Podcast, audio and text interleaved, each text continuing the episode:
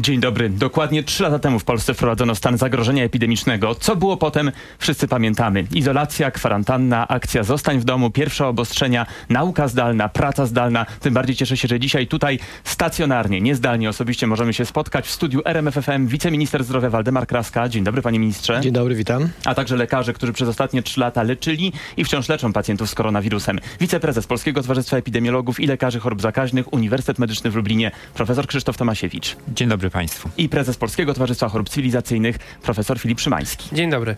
Szanowni panowie, panie ministrze, stan zagrożenia epidemicznego obowiązuje w Polsce formalnie do końca marca. A co dalej? Czy od kwietnia może zniknąć? Jeszcze w tej chwili nie ma ostatecznej decyzji, ponieważ widzimy, że sytuacja epidemiczna w naszym kraju wcale nie jest taka łatwa.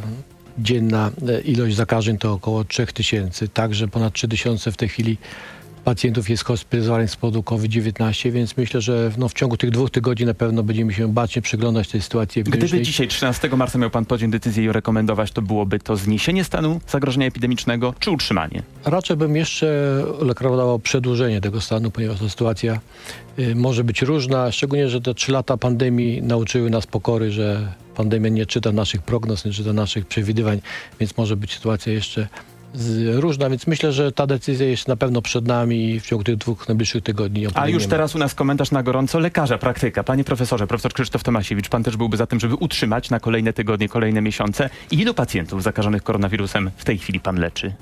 No ja absolutnie zgadzam się z panem ministrem, dlatego że, proszę państwa, ostatnie dwa tygodnie to jest y, znowu wzrost liczby zakażeń, wzrost liczby przyjmowanych pacjentów.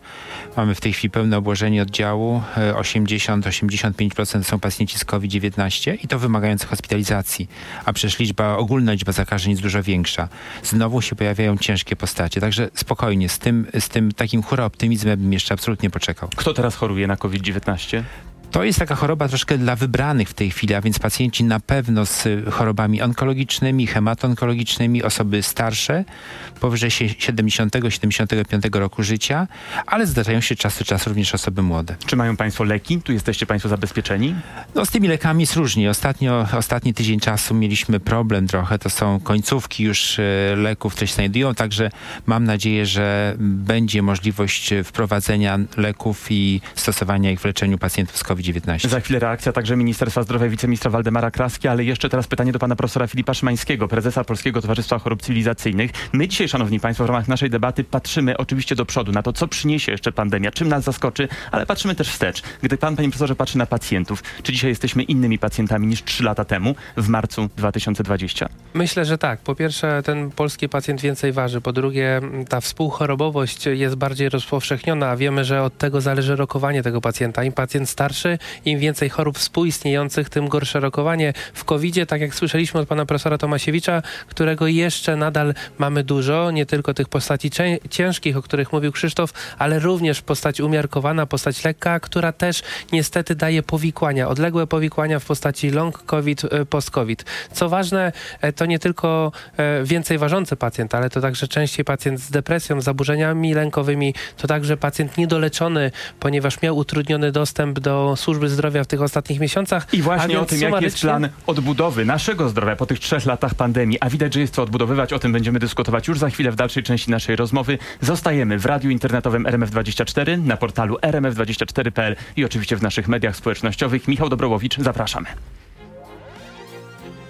Szanowni Państwo, kontynuujemy naszą dyskusję na trzy lata wprowadzenia w Polsce zagrożenia stanu epidemicznego. Panie ministrze, jakie są prognozy na najbliższe tygodnie, najbliższe miesiące? W ubiegłym roku zaskoczyła nas letnia fala pandemii. To była zdecydowanie większa liczba zakażeń w drugiej połowie lipca, w sierpniu. Czy w tym roku może być podobnie? Co mówią Państwa prognozy, Państwa modele?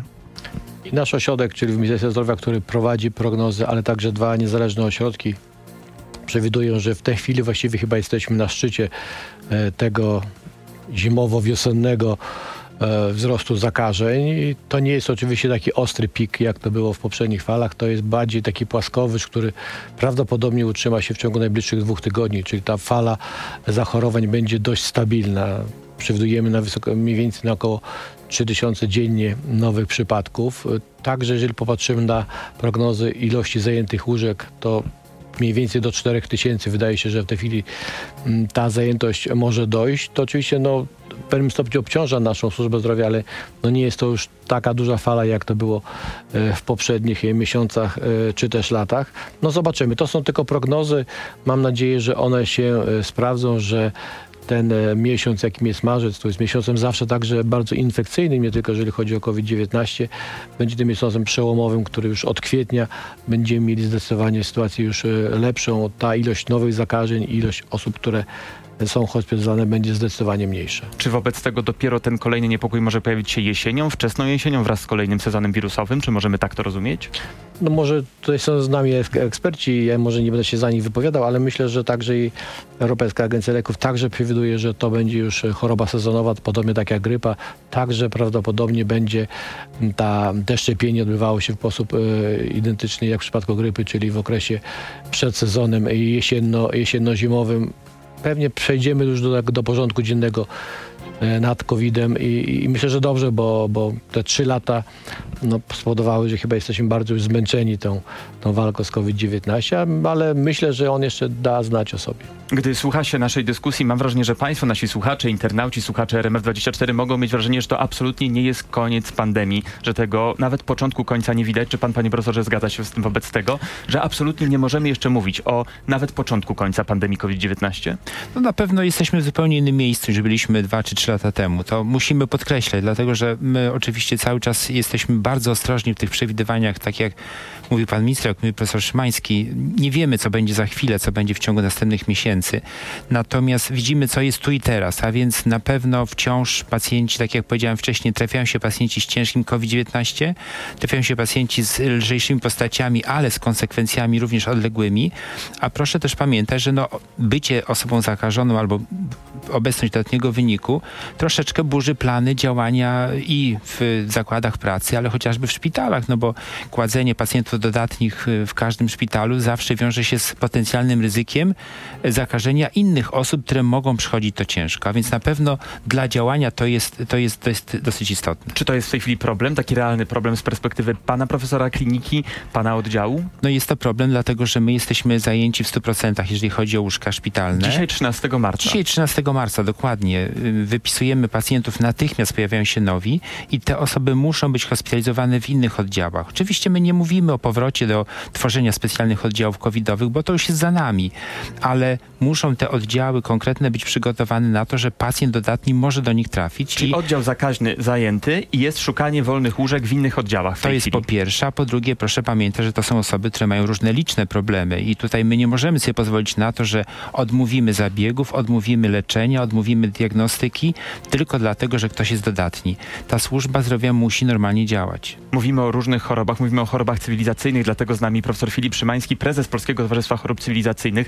Panie profesorze, czy to jest tak, że w tej chwili rzeczywiście tą pierwszą chorobą, którą przede wszystkim trzeba leczyć, to jest COVID? Czy ten COVID stał się trochę dodatkiem do innych chorób? Jak to wygląda z perspektywy Znaczy- Państwa Towarzystwa? Znowu tutaj nie może być jednoznacznej odpowiedzi, bo jeżeli jest e, główny problem infekcyjny, no to tak jak profesor Tomasiewicz powiedział, powinien trafić e, do kliniki na oddział chorób zakaźnych, ale jeżeli jest to pacjent z zawałem, z udarem, czy pacjent wymagający pilnego zabiegu, to tutaj jeszcze niestety to jest e, e, nie zawsze e, respektowane przez naszych kolegów. Ta pierwsza ścieżka to jest lecz chorobę podstawową, a choroba podstawowa to jest stan zagrożenia życia, zawał serca, udar mózgu, czy konieczność wykonania pilnej operacji. To jest jeden typ pacjentów, ale drugi typ pacjentów to, co znowu my badamy i czym się zajmujemy e, z perspektywy chorób cywilizacyjnych, a w tym przypadku powikłań po COVID-zie, to jest właśnie ten long COVID. My wiemy, kto jest bardziej narażony na wystąpienie. To jest pacjent z otyłością. Im pacjent starszy, tak jak mówił profesor Tomasiewicz, tym e, i ma więcej chorób współistniejących, tym, tym gorzej. Pacjent z nadciśnieniem, z cukrzycą, e, wymagający immunoterapii. E, pacjent e, e, z e, trzema i więcej chorobami już zdiagnozowanymi. E, I niestety to, co no, jest obserwowane, nie zawsze identyfikujemy.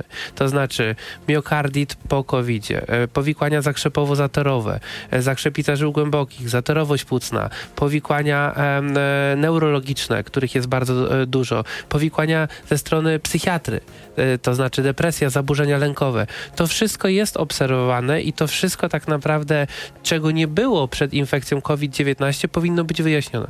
Szanowni Państwo, to jest debata, czy pandemia to już początek końca, czy możemy mówić raczej o końcu początku. Debata na żywo w radiu RMF24. Właśnie tutaj spotykamy się z profesorem Filipem Szymańskim, profesorem Krzysztofem Tymasiewiczem i wiceministrem zdrowia Waldemarem Kraską. Zatrzymajmy się panowie na chwilę przy temacie szczepień, ponieważ e, mówi się coraz więcej o tym, że jest na horyzoncie kolejna dawka szczepionki, ta trzecia dawka przypominająca, piąta dawka.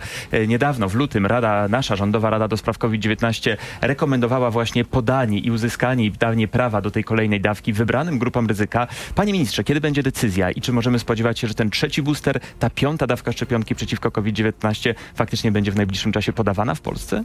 Że ta decyzja będzie niebawem. W tym tygodniu? Prawdopodobnie także i to będzie decyzja właśnie w tym tygodniu, ponieważ Rada Medyczna się wypowiedziała, ale jeżeli popatrzymy na rekomendacje Europejskiej Agencji Leków, która e, zachęca głównie osoby, które nie szczepiły się tą szczepionką adaptowaną do wariantu Omikron, aby to, aby to zrobiły, więc to także nie dotyczy e, wszystkich. Na pewno będzie to skierowane do wszystkich grup e, ryzyka, czyli tych osób starszych powyżej 60 roku życia z wielochorobowością, ale także do pracowników e, ochrony zdrowia, służby zdrowia, ponieważ to oni także są narażeni na, na zakażenie COVID-19, więc myślę, że to będzie głównie ukierunkowane do tych osób z tych grup, grup e, wysokiego ryzyka. Rozumiem, że pacjenci z obniżoną odpornością, osoby po przeszczepach, Tak, osoby oczywiście. dializowane z powodu choroby nerek, oni także byliby w Tak, tej to są grupie. osoby, które rzeczywiście, jak pan profesor mówił, one w tej chwili właśnie trafiają do, do oddziałów zakaźnych. To one są w tej chwili najbardziej narażone na te e, zakażenia COVID-19, co także skutkuje różnymi powikłaniami, niestety także śmiertelnymi. My już o tym może przeszliśmy na, do porządku dziennego. Nie mówimy, ile osób dziennie umiera z powodu zakażenia COVID-19, ale to, to ciągle są kilkanaście osób niestety tą walkę przegrywa. Czasem zupełnie niepotrzebnie, ponieważ są to osoby, które nie szczepiły się. Kiedy możemy spodziewać się, że te osoby dostaną już fizycznie tę kolejną dawkę szczepionki? Czy to jeszcze w marcu?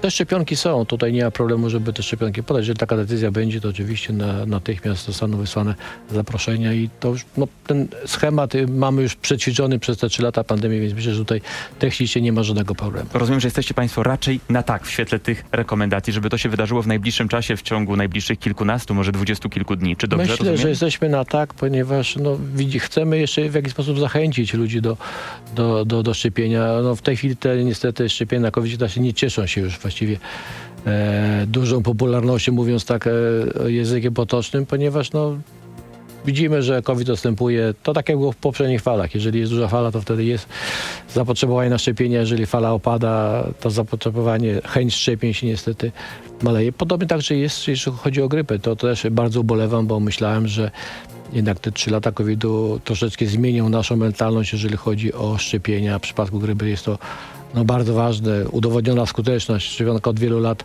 e, podawana, a mimo wszystko ten sezon pokazuje, że mamy dużą ilość zachorowań, a niestety nie chcemy się szczepić, więc no, mamy jeszcze na pewno jako lekarze, jako Ministerstwo Zdrowia dużo do zrobienia, aby jednak Polaków ciągle zachęcać do, do tych szczepień. Czasami niektórzy teraz porównują COVID-19 do grypy. Panowie, czy to porównanie jest uzasadnione? Profesor Filip Szymański? W mojej ocenie nie. Zdecydowanie nie. Tych powikłań e, po covid jest więcej e, niż e, po grypie. Jeszcze wracając do wypowiedzi pana ministra, pamiętajmy, że te szczepionki są z nami od lat. One ewoluują oczywiście e, rok rocznie, natomiast nie tylko mówimy o skuteczności, ale też bezpieczeństwie. Panie profesorze, profesor Krzysztof Tomasiewicz, od razu zapytam o pana zdanie. Pan jest jednym z ekspertów, który był w tej dawnej Rządowej Radzie Medycznej do spraw COVID-19, która przez wiele pierwszych miesięcy pandemii doradzała rządowi, jeśli chodzi o obostrzenia, kolejne decyzje. Czy pan rekomendowałby dzisiaj faktycznie podawanie w Polsce tej piątej dawki szczepionki przeciwko COVID-19, trzeciego boostera?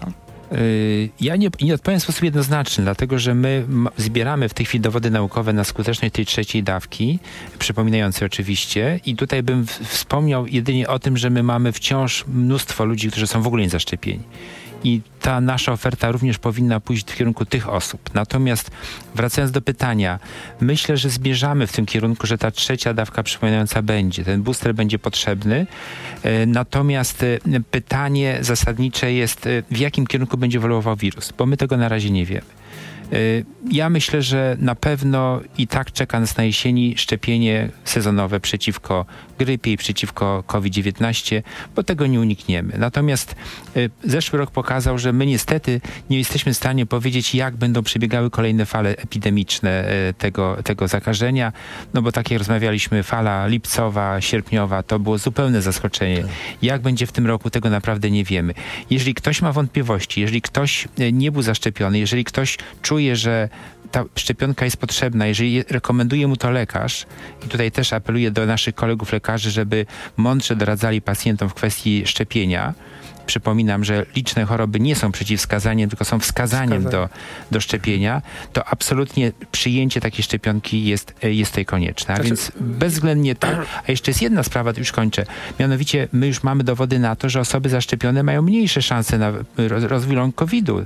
To, o czym rozmawia, mówił profesor Szymański. A więc tutaj też myślmy o tym, o perspektywie tego, co po COVID-zie, bo, bo to jest niezwykle istotne. Czy to może być, dobrze rozumiem panie profesorze, taki argument, że szczepionka często nie chroni przed samym zakażeniem. Ona łagodzi przebieg, to już wiemy, ale może skuteczniej chroni niż przed samym zakażeniem, przed long covidem, czyli tym zespołem powikłań, o którym panowie mówicie. Czy taką informację my możemy jako pacjenci zapamiętać? Ona chroni przed hospitalizacją, przed śmiercią, a w konsekwencji łagodniejszych, no i tych cięższych również przebiegów, chroni przed rozwojem long COVID-u. To są trzy zasadnicze rzeczy, które powinny stanowić argument dla osób, które się nie chcą szczepić, absolutnie nie podlegający dyskusji. Każda kolejna dawka szczepionki przeciwko COVID-19 do tej pory cieszyła się mniejszym powodzeniem. Podstawowe szczepienie ma za sobą około 60% naszej populacji, czwartą dawkę około 7%. Tak.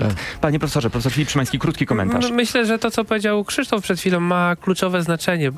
Namawiajmy, starajmy się jeszcze wracać do tych osób w ogóle niezaszczepionych, bo e, tutaj te jakby dwie dawki, pierwsze zaszczepienie się i to, o czym mówił profesor Tomasiewicz, jest w 100% prawdziwe. To znaczy ten zysk e, po szczepieniu jest zdecydowanie, zdecydowanie, zdecydowanie, to trzy razy powtórzę, e, większy niż potencjalna strata, potencjalne działanie niepożądane.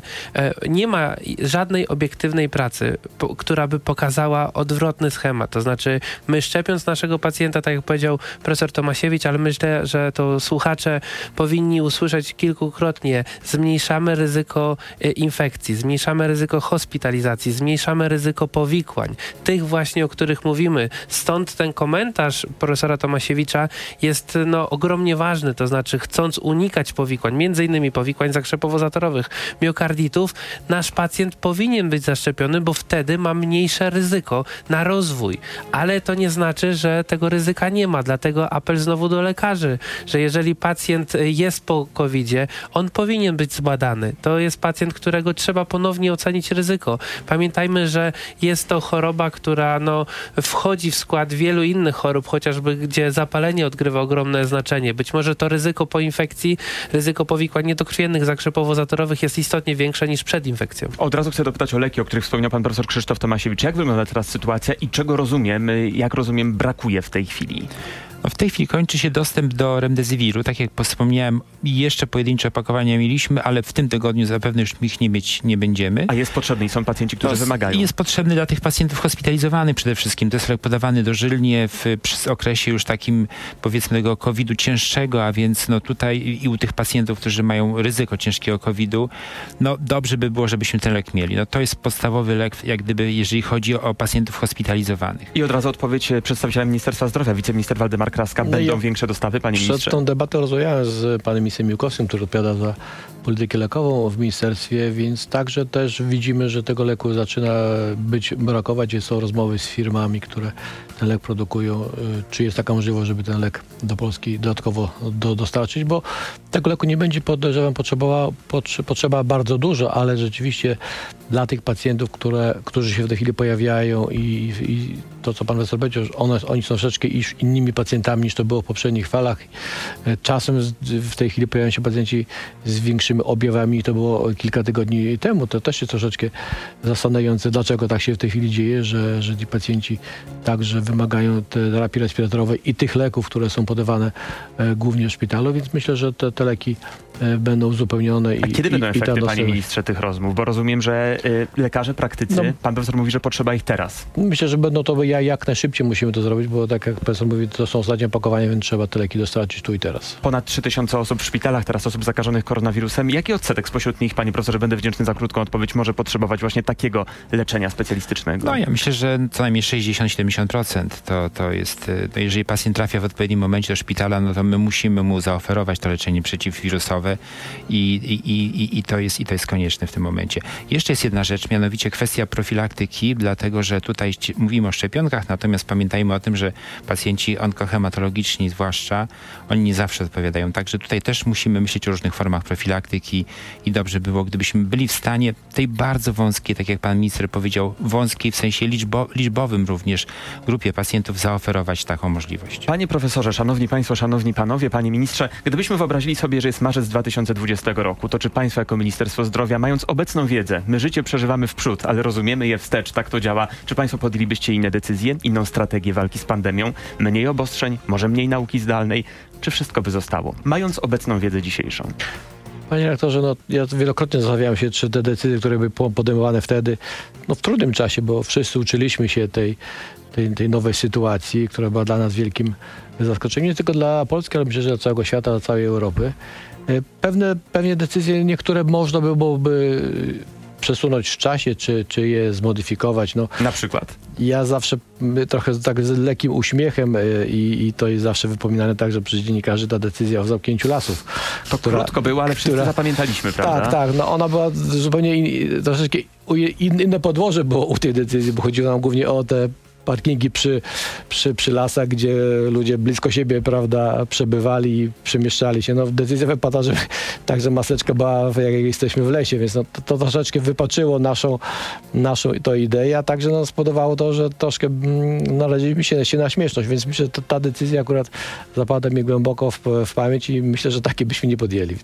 Panie profesorze, profesor Filip Szymański, czego my możemy nauczyć się i co zapamiętać i co wciąż stosować po tych trzech latach? No, ja myślę, że po pierwsze y, wiele błędów było robione w postaci odstawiania leków y, w chorobach przewlekłych. To było pokłosie wzrostu ryzyka powikłań u tych pacjentów. Po drugie, nie wiem, czy y, no, teraz byłaby rekomendacja wydzielania oddziałów dla tych pacjentów tylko covidowych, to znaczy to utrudniło dostęp do planowych zabiegów, do zabiegów w trybu ost- ostrym. Dlaczego? No bo były to jednostki e, dedykowane pacjentom covidowym, ale tak jak mówił pan minister, e, wszyscy chyba na całym świecie, w Europie, w Polsce uczyli się tego i teraz łatwo mówić po trzech latach, jakie potencjalne błędy powstały. Czy my już Ale- trochę nadrobiliśmy i spłaciliśmy ten dług zdrowotny? Spłacamy, spłacamy, ale, tu gorący apel nawet do pacjentów, żebyście państwo domagali się, a myślę, że ministerstwo tylko będzie to popierało, bo na to lekarze podstawowej opieki zdrowotnej dostają pieniądze. E, e, Proszę się domagać badań kontrolnych, proszę się jest. domagać badania podczas wizyty, nie tylko e, do tej kolejnej recepty. Proszę zgłaszać, to myślę, że to jest ważny apel pod względem tego long COVID, post COVID. Wszystkie objawy, które są nowymi objawami. Duszność, ból lewej, prawej kończyny, zaburzenia pamięci, jakikolwiek, szanowni państwo, nowy objaw, którego państwo wcześniej nie czuliście. Ja powiem przykład e, pacjenta, nawet dzisiaj, poranka, pacjent trafił i mówi, że nigdy nie czuł kołatania serca. Po infekcji COVID-19 trzy miesiące coraz częściej to odczuwa.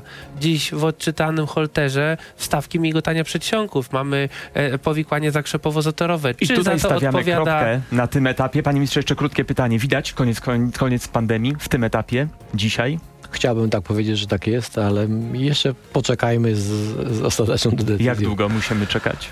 Ja myślę, że wiosna troszkę nam y, pogoda poprawi humor, nie tylko jeżeli chodzi o ilość słońca, ale myślę, że także tych ilości nowych zakażeń będzie zdecydowanie mniej. Szanowni Państwo, profesor Filip Szymański, profesor Krzysztof Tomasiewicz wiceminister zdrowia Waldemar Kraska, bardzo dziękuję za tę debatę, bardzo dziękuję za ostatnie trzy lata, które myślę, że były dla nas wszystkich, także dla naszych słuchaczy, także dla nas dziennikarzy, takim szybkim kursem epidemiologii, wirusologii, wakcynologii i w ogóle wiedzy o zdrowiu, byleby wykorzystać wnioski z tej lekcji. Jeśli będą nowe, ważne informacje dotyczące pandemii, na pewno będziemy je podawać także w radiu RMF24. Michał Dobrowowicz, bardzo dziękuję. Do usłyszenia.